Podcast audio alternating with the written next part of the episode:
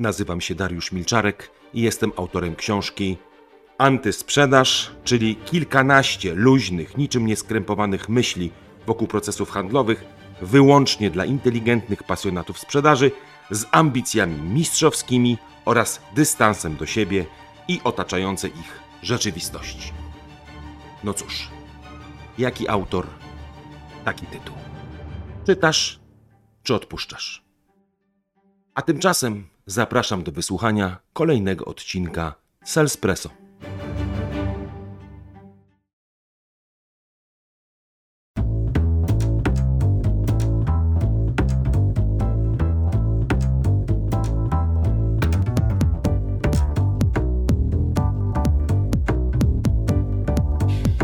Dzień dobry Państwu, godzina 9:09, czyli co? No właśnie, czyli Salespresso. A dziś Salespresso wyjątkowe. Dlaczego?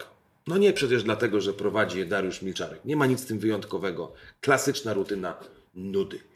Ale kto jest gościem? Warto zwrócić uwagę. Otóż moim gościem jest Hania Adamska. Tak jest, potwierdzam. Dokładnie tak? Tak ci dano. Dokładnie tak. Ale nie chodzi tylko o to, że to jest Hania Adamska, która jest konsultantem Sandlera oczywiście i świetnym trenerem i sprzedawcą, ale przede wszystkim zwracam uwagę, muszę to powiedzieć, że jesteś kobietą. Już pomijam atrakcyjną, ale po prostu kobietą. W moim studiu rzadko niestety goszczą kobiety. Więc to jest dla mnie... Ale to masz na swoje usprawiedliwienie w tej kwestii. No właśnie. Wiele kobiet, zresztą mężczyzn też zwraca mi uwagę, że nie ma wśród moich gości kobiet. I o niniejszym chciałem powiedzieć, że bardzo zwracam się do wszystkich kobiet pasji, sprzedaży, że chętnie zapraszam. Natomiast niestety u nas po prostu tak jest i sama dobrze wiesz, wśród nas konsultantów, szczególnie Sandlera, że jakoś ta branża niespecjalnie przyciąga kobiety. Pewnie z różnych powodów tak jest. Ale tak po prostu jest. W związku z tym to jest dla mnie nieprawdopodobna okazja i bardzo się cieszę, że przyszłaś do mnie na to krótkie posiedzenie dialektyczne przy kawie. Swoją drogą zapraszam. Okay. Ale wiesz co, korzystając z okazji, zanim zaproponuję Ci temat taki merytoryczny tego spotkania, to muszę rozpocząć od takiego jednego wątku, który co prawda jest nieco ryzykowny. Już nawet w takiej jednej rozmowie się delikatnie pojawił i ktoś tam miał pretensje, ale postanowiłem się tym nie przejmować. No bo wiesz, tak zawsze się zastanawiałem przez te 28 lat, jak jestem tu, gdzie jestem, czyli zajmuję się i szkoleniami, i sprzedażą, i rozwojem, i konsultingiem. I w związku z tym już naście tysięcy ludzi udało mi się poznać na swojej drodze i mam pewne przemyślenia związane z tym, że trochę inaczej działają kobiety w sprzedaży i trochę inaczej działają mężczyźni w sprzedaży. Czyli się po prostu różnimy. I ponieważ oczywiście te różnice zawsze z perspektywy compliance i różnych innych rzeczy, zwykle ludzie jednak na dzień dzisiejszy, jeżeli chodzi o dobre trendy, to raczej minimalizują niż maksymalizują, prawda? Szukamy pewnych wspólnych rzeczy, jesteśmy tacy sami, to jednak w gruncie rzeczy my się przecież naprawdę różnimy. W związku z tym moje pytanie do Ciebie jest takie. Czy Ty też widzisz jakieś różnice, nie chcę powiedzieć statystycznie, bo to nie chodzi o to, żeby badania przeprowadziliśmy, ale takie Twoje doświadczenie, Twoje wrażenie, jest jakaś coś na rzeczy, czy nie? Wiesz co, zaczęłabym od tego, że to, że się różnimy, to jest w ogóle fajne i ja bym to bardziej wspierała niż gdzieś tam niwelowała te różnice. Cieszę się. Bardzo się cieszę. Bo to jest wartość w tym, że ludzie są różni i płciowo i w każdy inny sposób, więc mnie te trendy równania trochę przerażają. Ale tak, ale czy różnica jest w sprzedaży między kobietami i mężczyznami? Bardziej jestem w opcji na tak niż na nie. Bardzo dobrze, ja też. O, proszę. Ponieważ tak jak się przyglądam i też sobie o sobie myślę, jak to u mnie wygląda, to chyba poszłabym w stronę tej empatii i chęci niesienia pomocy, którą śmiem twierdzić, że kobiety mają jednak nieco troszkę bardziej, oczywiście nie wszystkie, żebyśmy tu mieli jasność, że za chwilę okaże się, że dyskryminujemy mężczyzn w Twoim programie i się będziemy musieli zamienić miejscami wtedy. Więc tutaj chyba bym w tym kierunku poszła. Ale poczekaj, jak mówisz empatia i taka chęć niesienia pomocy. To masz na myśli, że co, że kobiety są bardziej empatyczne i bardziej pomocne w relacji handlowej? Tak myślę, że tak. Okay. Ja bym taki wniosek zaryzykowała, dlatego że to, co się pokazuje czasem u kobiet w tym procesie, to to, że nawet w sytuacji, kiedy one nie do końca widzą szansę sprzedażową, to często mają taką tendencję do przejścia na tą taką pomocowo słuchającą stronę mocy, wczucie się w tego klienta i pójście nawet za jego jakimiś trudnościami niezwiązanymi ze sprzedażą, czyli nie dość, że rozszerzają sobie to poletko, no to jeszcze często skutkuje to jakimiś tam... Okej, czyli taka naturalna tendencja trochę matkowania, można tak powiedzieć, czy to trochę za daleko idące? No bo to chyba jest trochę tak, że jakby jak szukać historycznie, antropologicznie albo w rolach jakichś, no to jednak może to jest tak, że przez to, że jak gdyby macie taką naturalną... Może bardziej takiej opiekuńczości no, okay, niż od razu matkowania. No nie, ale takie wiesz, takie dbania, po to się tak mówię, znowu matkowanie to jest taki stereotyp, ale trochę tak sobie myślę, że w roli matki jest właśnie takie dbanie, opiekowanie się, prawda, patrzenie, czy wszystko jest dobrze, czy czymś nie pomóc, prawda. Gdzieś... No okay. Myślę, że może trochę tak. Ja myślę, że to jest oczywiście, to trzeba pamiętać, że to wszystko, co teraz mówimy, to jest taka trochę heretyczna generalizacja, no nie, żeby nie przesadzić, ale to jest też ciekawy temat, bo oczywiście można powiedzieć, że przede wszystkim są jakieś różnice indywidualne czy osobnicze, ale wydaje mi się, że absolutnie można powiedzieć, że są jakieś takie uogólnienia wynikające z płci, pamiętając o tym, co powiedziałaś, że nie wszystkie kobiety i nie wszyscy mężczyźni są jacyś. Jestem absolutnie, zgadzam się z tym. Zresztą też mam wrażenie, że czasami kobiety bardziej i dłużej myślą w kategoriach pewnych sytuacji, które się zdarzyły z klientami. Czasem dłużej myślą o ich sytuacji, o jakichś zdarzeniach trudnych czasami. Więc bardziej się tym przejmują. I na pewno to jest jedna taka ważna cecha. Na przykład gdybym powiedział teraz, co jest u facetów, znowu, ja może mam tutaj taką, to u mnie to jest bardzo wyraziste, ale wydaje mi się, że faceci są w większym stopniu bajkopisarzami. Czyli jak widzę jakiegoś takiego bajeranta trochę, który opowiada nie do końca na czym się zna, ale generalnie... Ale ma bajerę. Ma taką trochę, lubi, słucha, żeby trochę mnie posłuchali w tej sprzedaży. Wiesz, bo do sprzedaży też trafiają ludzie jednak w dużej mierze z jakimś tam... z pewnym profilem, prawda? Rysem, to mi się wydaje, że faceci są większymi bajerantami niż kobiety. I wcale nie mówię, że to jest dobre, tylko tak po prostu jest. Że trochę więcej skupiają na sobie uwagi, takiej narracji.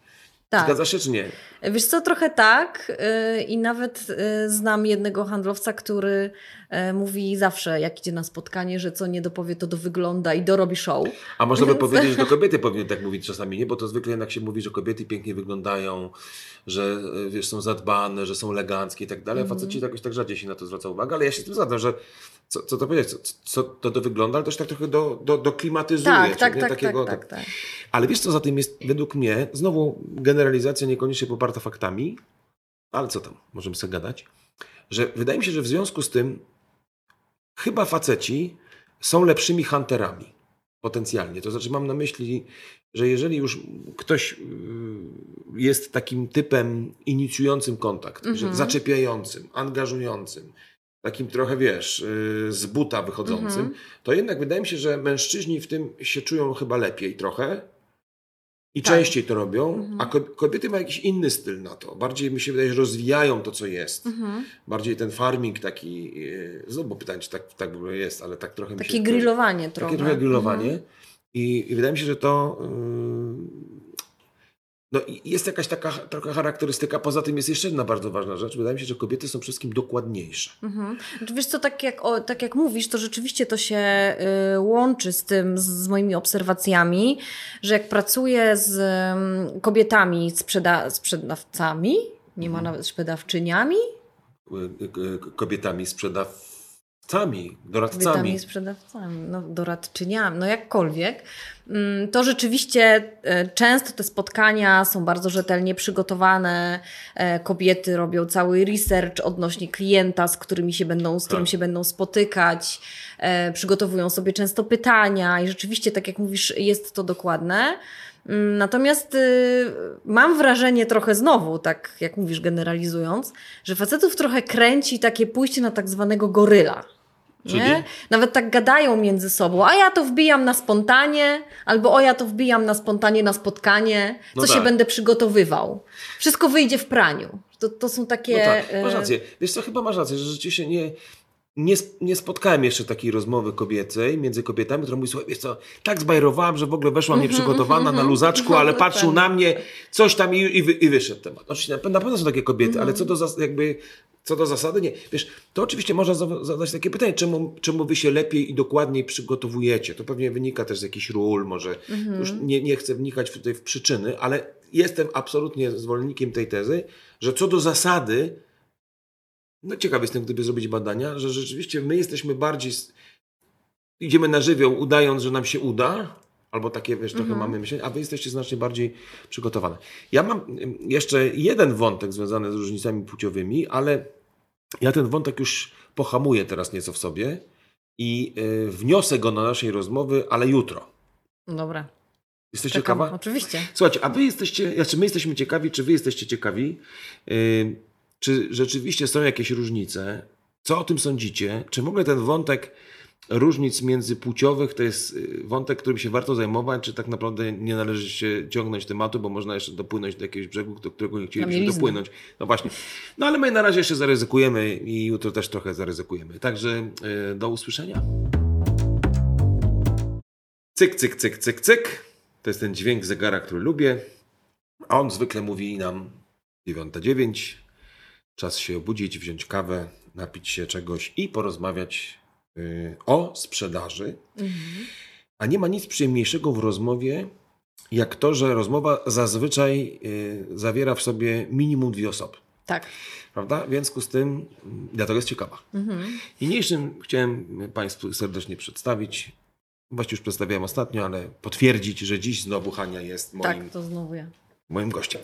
Słuchaj, ale... Ja już się nie mogę doczekać tej dalszej części naszej rozmowy, bo zaczęliśmy tak z grubej rury. Nawet dostałem jakiś taki komentarz, że w ogóle to jest absolutnie ciekawe.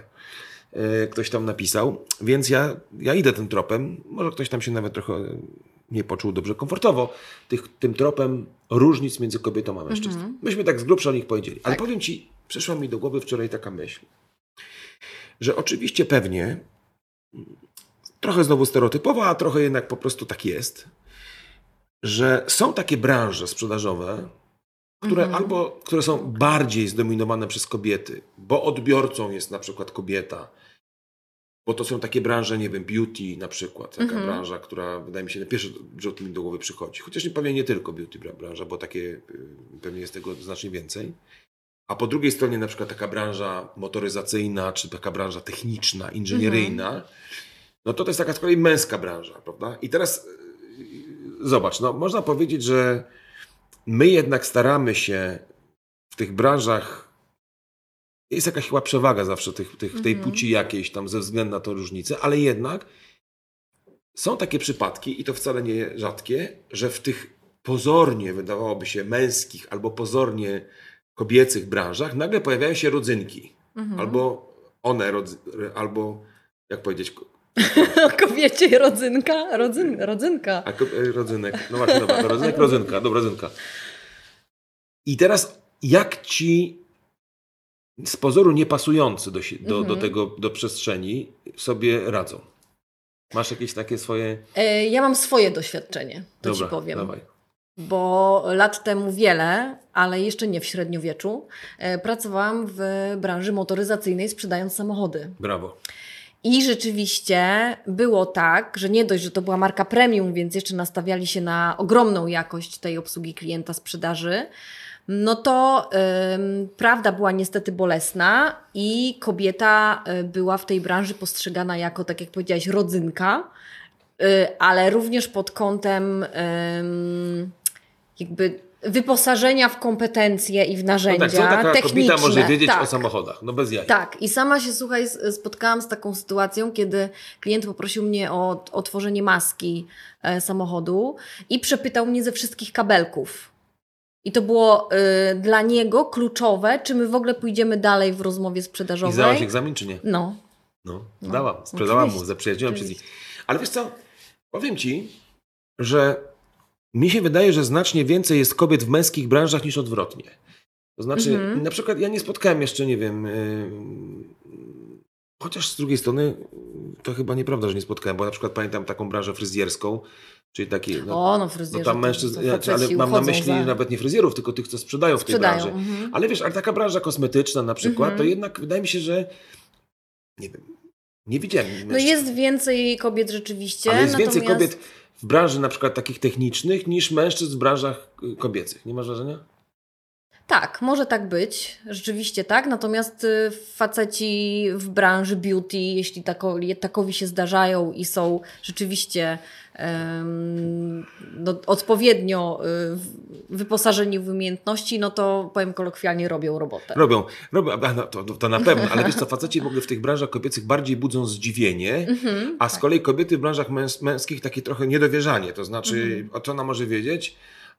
A oni mi się mówią, to co, zwariował, że mam takie branie? Tak, trochę tak. Ale wiesz co ci powiem, trochę tak jak mówiłaś w tym przykładzie z tą motoryzacją. Ja mam też taką tezę i może to jesteś przykładem tej dobrym, który to potwierdza.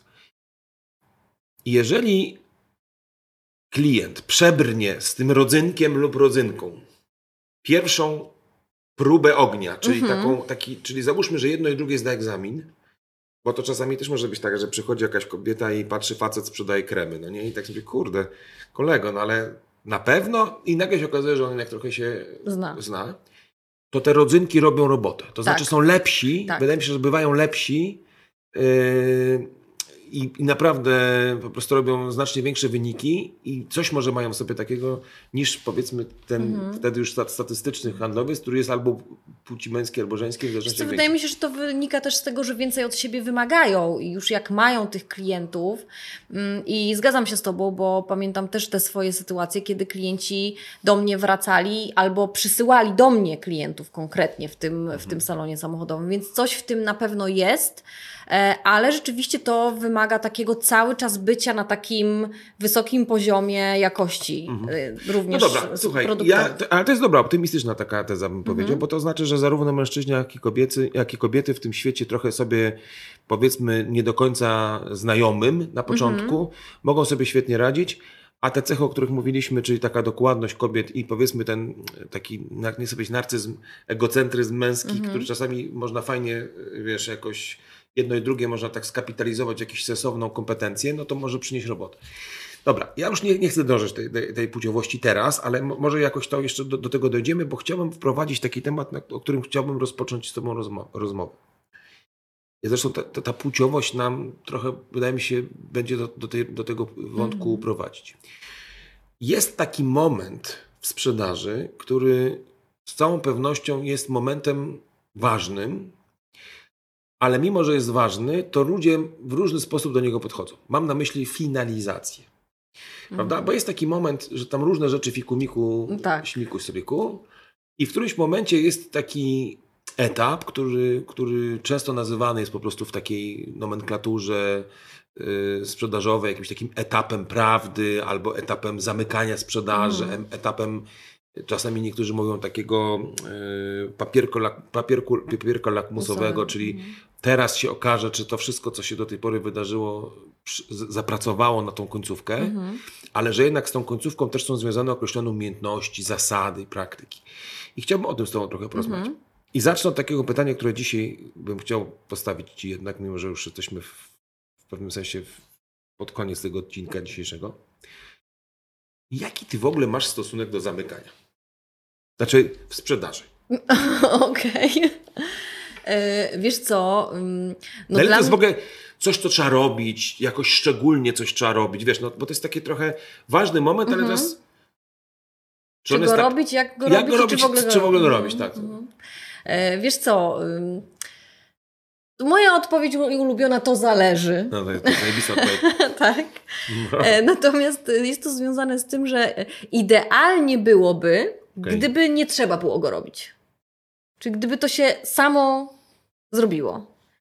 Ale jeśli się samo nie zrobi, no to może trzeba temu pomóc i to zrobić. No właśnie, bo jeszcze... Wiesz co, bo to jest trochę tak, jak czasami się mówi, że finalizacja to jest tak jak trochę z piłką nożną. To znaczy, że jednak 99% bramek pada po strzale. Prawda? To znaczy, że możesz sobie robić podania, bawić się w tiki-takę, taktyka, strategia i tak dalej, ale na końcu ktoś musi wziąć i strzelić.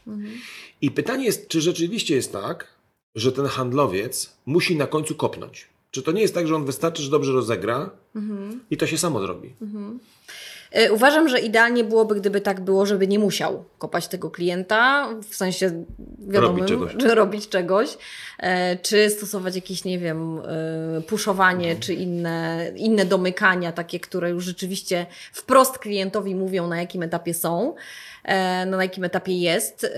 Ja mam takie podejście, że ja lubię, kiedy klient sobie sam sprzedaje i klient sam jakby trochę, nie chcę użyć słowa prosi, ale może trochę prosi o to, żeby to już się zadziało, żeby ta sprzedaż już się zadziała. Czyli i żeby on ciągnie w stronę jakiegoś finału, tak? Że to klient ciągnie tak do finału. Czyli w zasadzie można powiedzieć, że jak jest dobrze poprowadzona sytuacja, to co, że sprzedawca nie musi nic robić, tylko czeka, aż ten klient go pociągnie? Tak trochę to widzisz? Trochę tak. Okej. No dobra, ja mam do tego też pewien kontrargument, albo nawet argument spójny z twoim. Kąt spójny, ale nie dziś już. Okej. Czyli muszę czekać na jutro, żebyś mi powiedział swój kontrspójny argument. Kontrspójny argument, tak. No to do jutra w takim razie. Dzień dobry, dzień dobry. 9:09. Witamy w kolejnym odcinku Salespresso. Moim gościem... Nie, to ja jestem twoim, czy ty moim? Tak, ty jesteś moim gościem. Aha, to tak. Ja jestem gościem u Dariusza Milczarka i witam w kolejnym odcinku. No widzisz, jak pięknie. Już bym chciała ci przejąć. No to przejmij. Ale się nawet nie przedstawiłaś, wiesz, tak bardzo zaopiekowałaś się drugą stroną. Tak. To jest ten przykład właśnie, że kobiety się opiekują sytuacją niekoniecznie, bo ja drodze zacznę od siebie. Nazywam się Dariusz Milczarek. No ale to z tego słynie, że tak zaczynasz, więc nie możesz zawieść swojej publiczności. Dobra.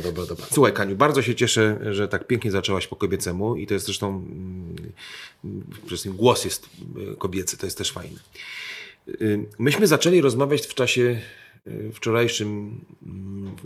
wczorajszej naszej rozmowy o finalizacji i ty powiedziałeś, że lepiej by było, gdyby tej finalizacji nie było, bo żeby się sam klient z przeproszeniem spuentował. Tak. Ja ci powiedziałem, że miałem kontrargument, który jest spójny z twoim argumentem. Już przebieram nogami. Słuchaj, wiesz co, ja ci powiem, że ja się trochę z tym zgadzam, a trochę nie zgadzam. I powiem ci teraz, z czym się nie zgadzam. Całe życie kiedyś mnie uczono, że klient niczego sam nie zrobi. I zawsze pojawiało się na szkoleniach wiele różnych technik, które zresztą sam się najpierw uczyłem, a potem uczyłem innych. Takich po prostu technik finalizujących. Od takich absurdalnie dziwacznych dziś bym powiedział, czyli tak zwanych alternatywnych zamknięć. Kiedy sprzedawca mówi, no dobrze pani Haniu, to w takim razie podpisuję, mówię jutro czy w czwartek, prawda, na przykład. Okej, czyli tak wiesz, jakby niby tak trochę zawężamy wybór, nie dając przestrzeni do powiedzenia nie. Tak. No to jest okej. Albo do takich technik, które mi się podobały swego czasu, czyli tak, złóż ostateczną propozycję, a teraz morda w kubeł. Kto się pierwszy odezwie, ten przegrywa. I to jest, czyli można by powiedzieć, że za tym jest jakaś taka myśl, która mówi tak. Trzeba klientowi pomóc domknąć temat. Bo jak nie domkniesz tematu, to on zapomni, rozmyje mu się, może ta waga tych tematów mu rozlezie się i tak dalej. I to jest jakby coś, co przez wiele lat ludzie praktykowali i jakieś te zamknięcia traktowali jako poważne. No i to działało, nie? No bo... Z drugiej strony właśnie to, co ty mówisz, jak trochę sobie myślę o Sandlerze naszym, to ja szedłbym absolutnie twoją drogą. I powiedziałbym tak, jeżeli ja dostatecznie dobrze zaciekawię cię i dam ci tą przestrzeń do tego nie, żebym miał wrażenie, że ty naprawdę możesz się wkręcić w to, to jeżeli ty się wkręcisz w coś i czuję, że to jest fajne, to po co ja mam to domykać? To trochę takie, że to ty domknij to. No tym bardziej, że na wcześniejszych etapach są momenty, kiedy możemy sprawdzić, na jakim etapie jesteśmy z klientem, w którym miejscu i on już wtedy może nam dawać znaki, czy to jest dobry kierunek, czy nie. I możemy to regulować na bieżąco wcześniej, a nie tak naprawdę nie martwić się tym ostatnim etapem. Zresztą to powiedzenie takie, które też nie do końca mi gra, zacznij z wizją końca, często jest zgubne dla handlowców, dlatego że jadą na spotkanie już tylko i wyłącznie z tą wizją końca. No i tak. Wszystko, co jest wcześniej... A ten koniec ich wymarzony to jest oczywiście tak. Domknij, zamknij, sprzedaż. Tak, najlepiej na jednym spotkaniu fakturę. Pierwszym. Tak. No tak, ale wiesz co, bo ja ci powiem, że to... Mi pasuje ta opcja, to znaczy ta optyka takiego... I ona zresztą też dobrze działa na moją dumę. I na takie moje myślenie o tym, że zaraz, come on, ja już naprawdę wykonałem kawał dobrej roboty, ja cię naprawdę na siłę nie chcę do niczego namawiać i naprawdę zrobiłem już bardzo dużo, zobacz, zainicjowałem kontakt z tobą, spróbowałem jakoś się do ciebie dobrać i dobrnąć do twojego wnętrza, twoich potrzeb i interesów. Tak jest. Zrobiłem to. Potem pięknie pokazałem ci rozwiązanie, przy założeniu, że naprawdę ono jest dobre, bo jak nie jest, no to powiedzmy, że mogę się tutaj nad tym zastanawiać. I sobie myślę, czyli można powiedzieć tak, zrobiłem efekt wow u ciebie. To do diabła, no to przecież wysil się, bo jeżeli tego nie zrobisz, to może tego nie chcesz zrobić, wiesz. Więc jakby zostawiam cię i zrób to. To ma sens takie myślenie? Dla mnie bardzo. Ja bym bardzo chciała, żeby tak było. Ale to nie jest tak, czy jest tak? Według ciebie. Wiesz co... Czy to są twoje marzenia tylko? Myślę, że trochę jeszcze marzenia, ale gdzieś tam pilnowanie tego... Czy sfokusowanie się na tym, żeby tak było i to ta uważność ogromna na klienta, ewentualnie, nie chcę używać słowa tak podprowadzenie, ale gdzieś tam panowanie trochę nad sytuacją, która no, jeśli się od początku nie wymyka, no to nie powinna się wymknąć na końcu, tak. No może sprawić, że ten klient sam poczuje ten moment, że to już jest ta chwila, kiedy... Trzeba podjąć pozytywną decyzję.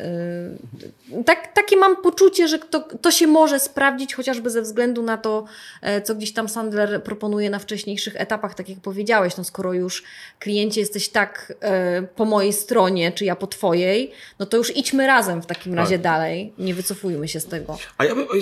Ja bym nawet poszedł tym tropem, bo ty powiedziałaś takim tropem, że chciałabym, a ja uważam, że tak jest. To znaczy, wydaje mi się, że to oczywiście trochę zależy, jak sprzedajemy i komu sprzedajemy i co sprzedajemy, prawda? Ale w takiej sprzedaży, gdzie ja naprawdę dotykam fajnych rzeczy i pokazuję klientowi pewną ulgę, czyli buduję w nim tą wewnętrzną jego motywację. U nas to się często mówi przy pomocy bólu, prawda? Tak. Czy takiego wyzwania i klient mówi, kurczę, rzeczywiście, cholera, mam problem, ale teraz widzę rzeczywiście możliwość rozwiązania tego mojego problemu. I ja uważam, że jeżeli my to dobrze zrobimy, to naprawdę nie musimy finalizować szczególnie. To znaczy w tym sensie, że nie musimy się zastanawiać, Jezus, jaką taktyką teraz powinniśmy co teraz zrobić.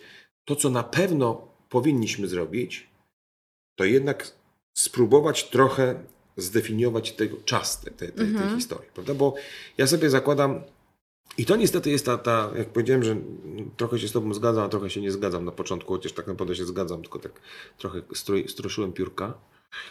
To jest jedna rzecz, którą niestety zauważyłem. W bardzo wielu przypadkach, mimo że wydawało mi się, że już po prostu jest mega zajebiście i ten klient już patrzy na mnie jak w obrazek. Znaczy nie na mnie. Chociaż zobacz, ten męski punkt widzenia, że się od razu mi się gdzieś wywalił. Ale byłem w 100% przekonany, że on naprawdę to jest zachwycony tym produktem czy rozwiązaniem. Temat się rozsypywał trochę. I wiesz, jakby co zrozumiałem, że jeśli temat nie jest sexy, czyli na przykład sprzedaję coś do organizacji, dobrze to mieć, ale temat sam w sobie jest 50 w kolejce, nie jest jakimś mega priorytetem dla tej osoby. Oczywiście zafascynowany projektem, spoko. Ale ponieważ to na przykład on musi dopchnąć temat, musi tam kogoś jeszcze przekonać, coś zrobić, zainicjować jakiś ruch po stronie klienta, czyli bardziej w B2B, tak bym powiedział, to czasami ilość tych przedsięwzięć, które wewnętrznie realizowane są przez klientach jest tak duża, że oni sami muszą to skolejkować. I może się okazać, że ten mój temat jest gdzieś na końcu. Ja prawie strzelam focha, sobie myślę, jak to, kurde, myśmy tu gadali tyle czasu, a ty teraz, kurde, nie możesz tematu zamknąć, a on... Tak naprawdę zapnie ten temat kiedyś może, ale on nie jest dla niego co do jakby priorytetu tematu ważny, wiesz? Ale to nie posypało się to na etapie bólu? No nie, bo to jest ważne, tylko że na przykład, no nie, mówimy tak, sprzedaję kubki, mam zajebiste kubki i już wiesz, że te kupisz ode mnie te kubki. Ale to są tylko kubki. Te kubki, a ja mam budżet do zrobienia, muszę kupić drukarki, wyposażyć tam jakieś sprawy w biurze. Kubki tak kupię, ja kiedyś kupię, ale i wiem, że twoje są świetne, ale naprawdę ale są ważniejsze. Ma kubki czy nie ma? No musi kupić inne kubki, bo wymienić kubki, obojętnie. Wymienić kubki. Chodzi o to, że te kubki same w sobie są, nie stanowią najważniejszej rzeczy dla tej organizacji. On ma głowę zaprzątniętą czymś innym ważniejszym. Nie to, że on mnie olał, tylko naprawdę skolejkował to zadanie kubków w inną stronę. I teraz co to znaczy? To znaczy, że jak ja go trochę nie follow-upuję jednak i powiem, panie Wojtku, pani Aniu, pani Haniu, pani Zosiu, pani Krzysztofie, ja wiem, że to może nie jest takie kluczowe, ale powiem pani szczerze, no jakby trochę musimy się zastanowić, bo my też mamy jakby swoje priorytety w kwestiach dostawy, w kwestiach ilości, no i pytanie, czy możemy zrobić krok, czy nie, prawda? Więc zauważyłem, że jeżeli nie będę tylko tak, no i co, tylko w jakiś sposób jednak będę o sobie dawał znać, to mam większe prawdopodobieństwo, że temat nie umrze. No ale to dotknąłeś bardzo ważnej kwestii, czyli formy, w jakiej to zrobisz. Tak, i do tej formy sobie zaraz przyjdziemy, ale już też nie dziś. Okej. Trudno, no nie? No to co zrobić? Do jutra. Do jutra. Aż mi zaparło dech dziś. Dlatego, że rozmawiam z Hanią. Naprawdę? Tak. A z Hanią mi się świetnie rozmawia, więc zapraszam do kolejnej rozmowy w ramach naszego cyklu Salespresso. Dobra. Rozmawiamy, dla przypomnienia Haniu, rozmawiamy sobie o... o czym rozmawiamy? Rozmawiamy o domykaniu. I doszliśmy do takiego trochę wniosku, że to domykanie... Znaczy to nie wiem, czy to był wniosek, tak mi się wydawało, że jakby ważne jest w pewnym sensie domykanie, ale w takim znaczeniu zrobienia czegoś, żeby ten priorytet, jeżeli gdzieś w organizacji się odsuwa, mam na myśli zakup na przykład mojego rozwiązania jakiegoś, co do zasady, no to dobrze by było tak trochę finalizować to, czy coś klientowi jednak w tej sprawie zrobić. I teraz powiedzieliśmy, że ta forma jest dosyć istotna. Tak jak to zrobić? No i teraz masz jakieś takie swoje przemyślenia na temat formy, takich właśnie procesów finalizacyjnych, nazwijmy to, czy takich zachowań, czy takich tekstów? Wiesz co, myślę, że kluczowe jest to, żeby to zawsze było, mówiąc brzydko, na miękko i z taką pozytywną intencją i troską. Ja bym przynajmniej tak chciała. To ta troska twoja zawsze. Kurde, jak ja mam tą troskę w sobie zbudzić, jak jej nie mam? Troska. Ale o co troska, że co? To się temat rozsypie, że co? Że nie, troska o to, żebym ja się dowiedziała, na jakim my kliencie jesteśmy etapie i czy idziemy dalej. To jest taka troska trochę o siebie, a nie o klienta. Czyli taka autotroska. Taka autotroska. No, tak, no, autotroska. I natomiast nie robię tego w sposób puszujący, czyli na kiedy, do kiedy, byliśmy umówieni kliencie, a ty ciągle nie podjąłeś decyzji, żeby nie przeczytał klient czegoś takiego. Bardziej poszłabym w stronę takiego zmiękczenia z chęcią dowiedzenia się. No tak, bo mamy różne sytuacje takie, nazwijmy, finalizujące. No są takie branże, czy są takie sytuacje, w które się domyka w jeden raz. Widzimy się raz, zamykamy i koniec, zamiatamy. Ale i pewnie wtedy jakby nie ma tutaj za dużo przestrzeni, bo albo robimy, albo nie robimy, trochę tak.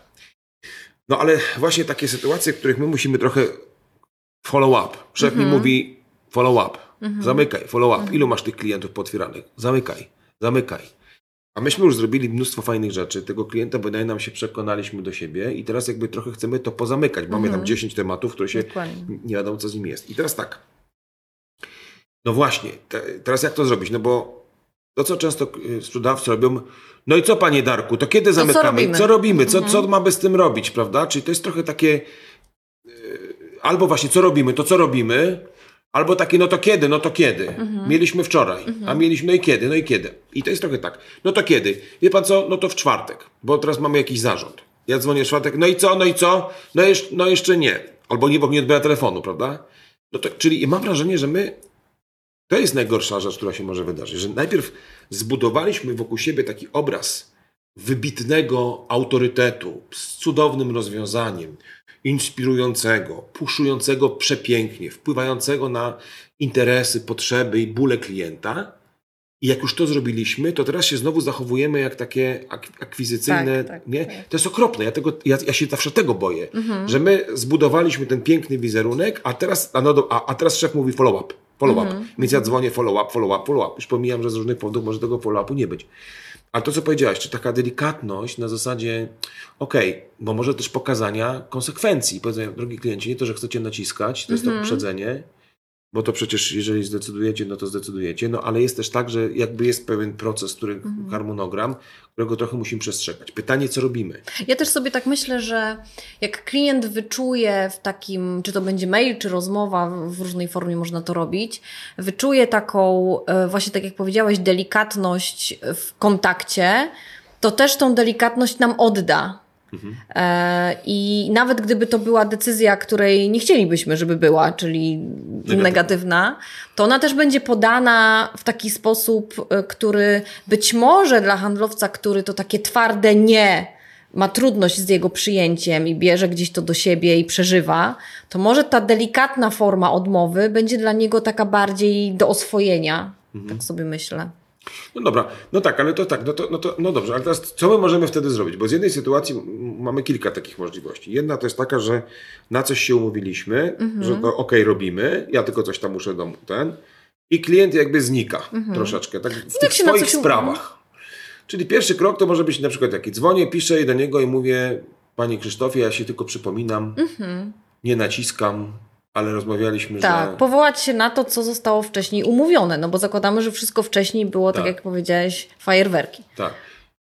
No ale zobacz, to też jest ważne chyba, ja tak sobie zawsze myślę, że my mamy ten swój komunikat nie, prawda? Pytanie, czy coś się zmieniło, czy się nie zmieniło, prawda? Czy ja gdzieś... Może jak się powstrzymam przed tym takim, no to kiedy, raczej pokazuję, wie pan, no różnie może być. To jest, czyli jedna rzecz to jest trochę takie delikatnie przypominam... Tak. Z uprzedzaniem, prawda? Czyli kiedy powiem, no dobrze, nie chcę tutaj wyjść na takiego, co jest akwizytorem dociskającym, ale cyk.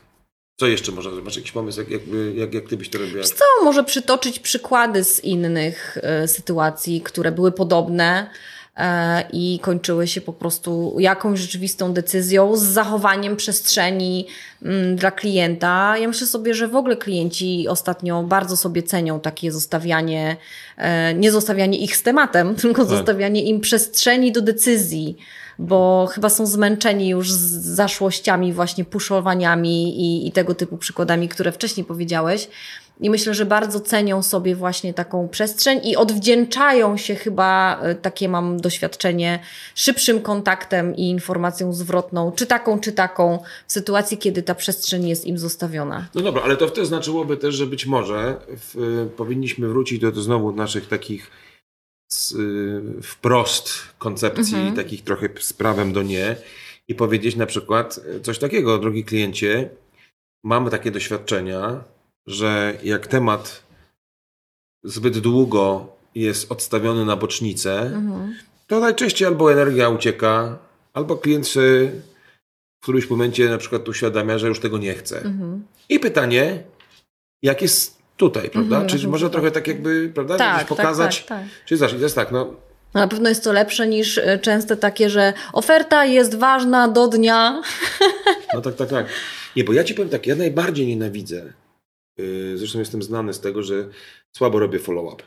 Ja po prostu, ja naprawdę, ale u mnie to wynika też, może ja trochę o tej męskości i kobiecości sobie pomyślałem. Ty mówisz, że ty rozcoj siebie, a ja zawsze mam takie poczucie focha trochę. Niestety. Czyli mam coś takiego, że mi jest osobiście ciężko tak prosić później o zamknięcie. Tak? Bo ja sobie zawsze myślę, kurde, no naprawdę wydałem z siebie wszystko, a ona... A ty mnie, kliencie, nie chcesz. Nie chcesz. No to teraz, wolę, albo się zamykam przez chwilę w sobie i mówię z fochem takim, albo potem mówię, dobra, no to teraz... No właśnie, wtedy nie co robimy, czy robimy, tylko zawsze sobie, a może nie robimy. Bo tak naprawdę z doświadczenia wiem, że często jak nie zrobimy, to ten temat umrze trochę. Jak to jest u was? Prawda? Ale masz takie poczucie, że się wtedy trochę sobą opiekujesz, jak zrobisz taki follow-up, czy to do ciebie nie przemawia w ogóle? Nie, ja w ogóle nie myślę w kategorii, że się sobą opiekuję.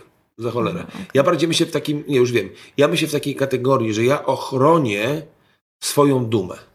No to czyli się trochę zaopiekujesz sobą, bo ona tak aż bardzo nie ucierpi. Nie. Znaczy, ja ci powiem tak.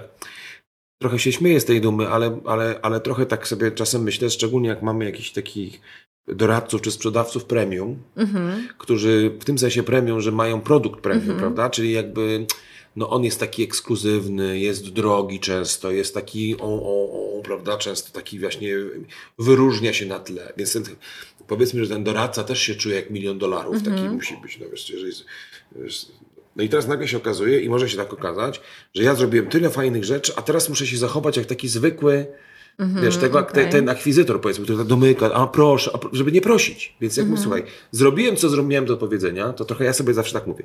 Zrobiłeś, Darek, wszystko, co miałeś do powiedzenia. Znaczy to, co mogłeś zrobić. Powiedziałeś, zaciekawiłeś, no zrobiłeś wszystko, jak potrafiłeś najlepiej.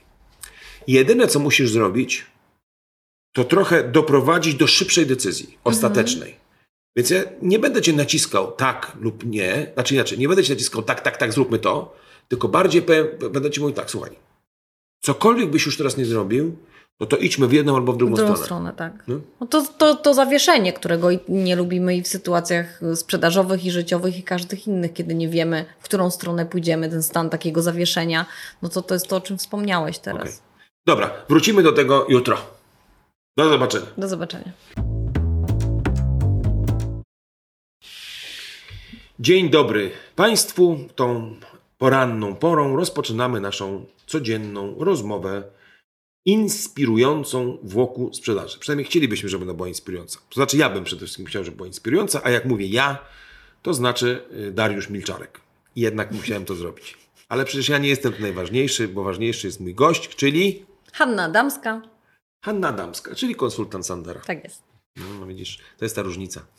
Dobra, mówiliśmy trochę wczoraj o... takim, ja to cały czas nazywam to jest taki proces domykania, przy czym mówiliśmy o nim raczej z takiej perspektywy, że to jest proces domykania czegoś, co się trochę w nieprzewidziany sposób nie domyka jakoś, prawda? Czyli wydaje nam się, że się domyka, a się jednak przesuwa, przeciąga. I trochę mówiliśmy o tym, jak powinniśmy się zachować. I ja sobie powiem tak, że rzeczywiście wydaje mi się, że taką najbardziej fajną rzeczą jest, żeby w którymś momencie po prostu... powiedzieć tak, trochę to dziwne, że pan przekłada tą decyzję, no i tam mam z tyłu głowy, tak, czy tak, pani. Tak. W związku z tym można powiedzieć tak, no z jednej strony pierwszy krok to jest taki trochę, umówiliśmy się panie Wojtku, panie Krzysztofie na jakąś decyzję, trochę to się rozstego, zastanawiam się w takim razie co robimy. Tak? No i dalej jest cisza. No co teraz? No bo wiesz, powiedzieliśmy raz, no i teraz ten ktoś nic nie zrobił, no nie? Co dalej? Cisnąć dalej, czy już nie cisnąć? Jak ty byś zrobiła? Ty byś cisnęła, czy byś nie cisnęła? Kiedyś mi uczestnicy na szkoleniu zadali takie pytanie, ile razy trzeba klienta dociskać, albo ile razy pracować z obiekcją? Do ilu razy? No właśnie, jaką masz swoją... Wiesz co, kiedyś mówiłam, że do skutku. Okay.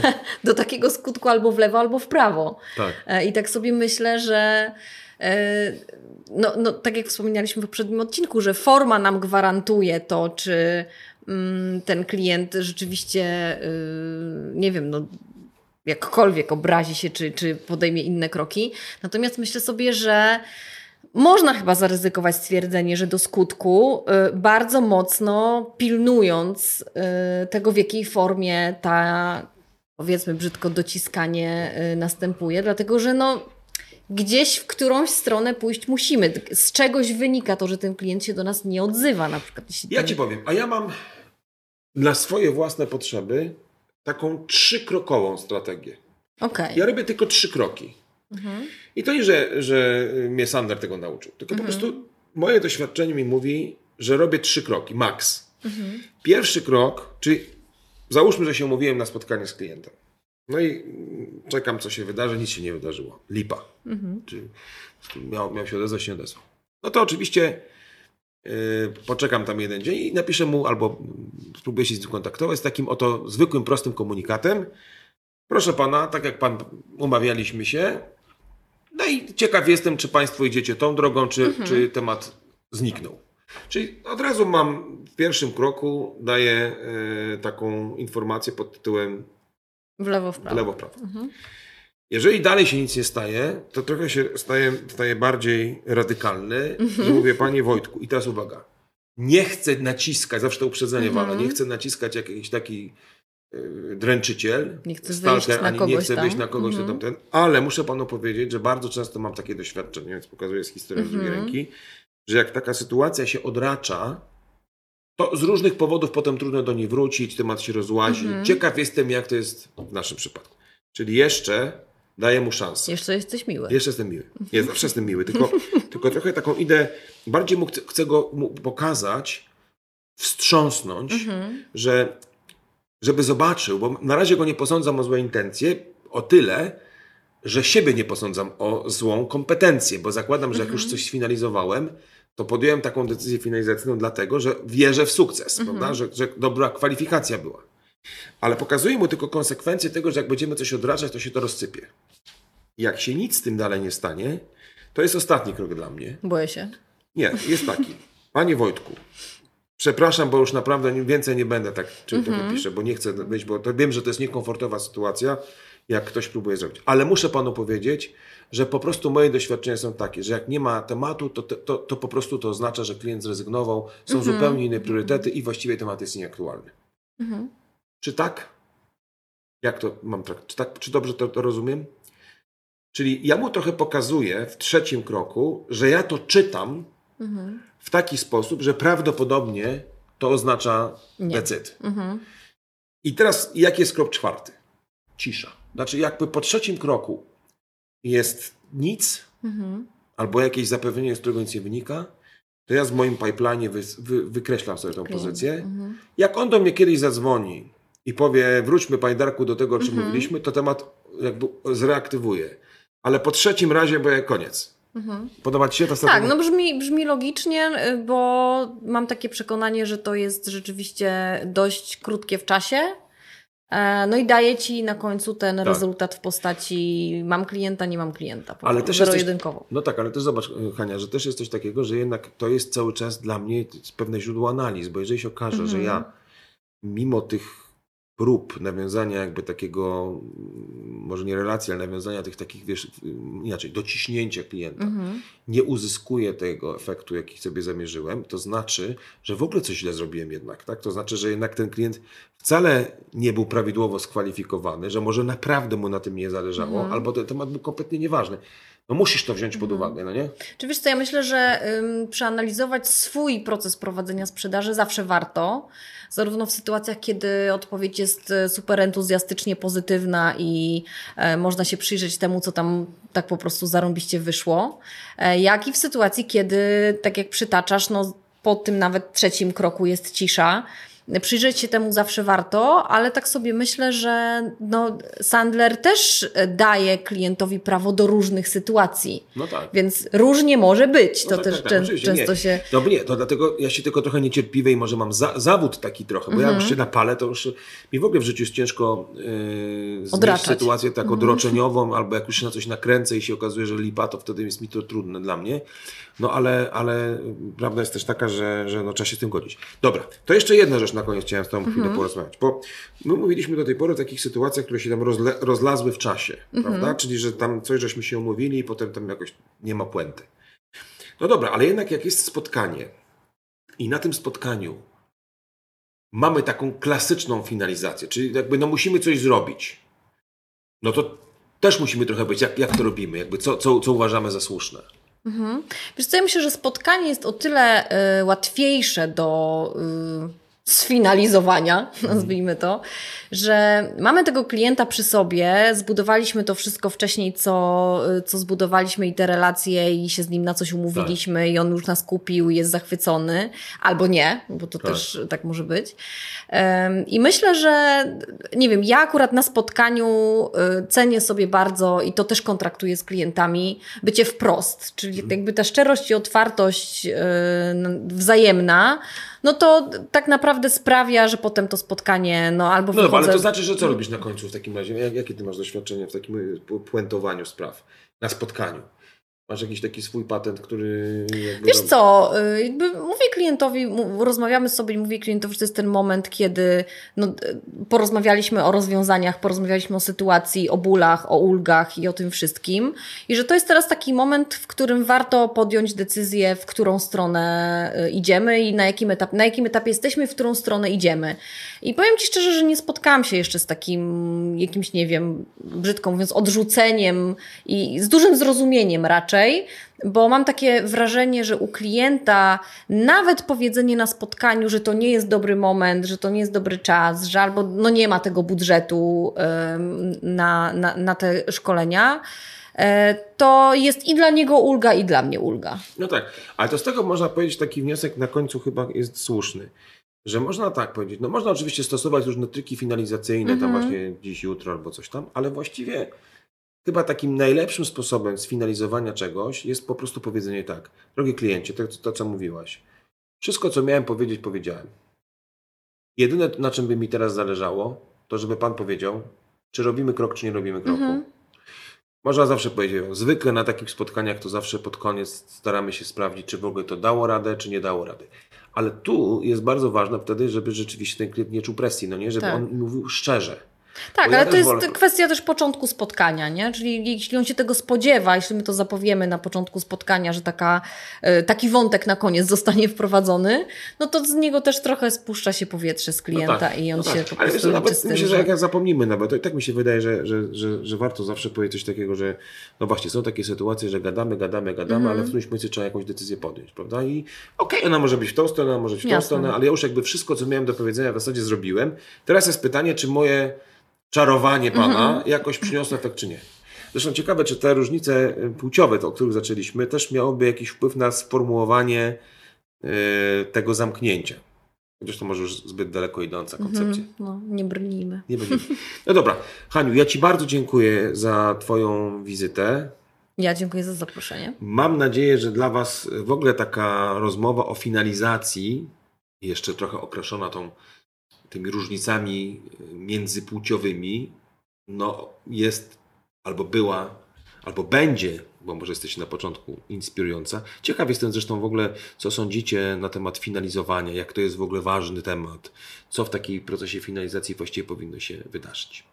Komentujcie, komunikujcie się i miłego finalizowania.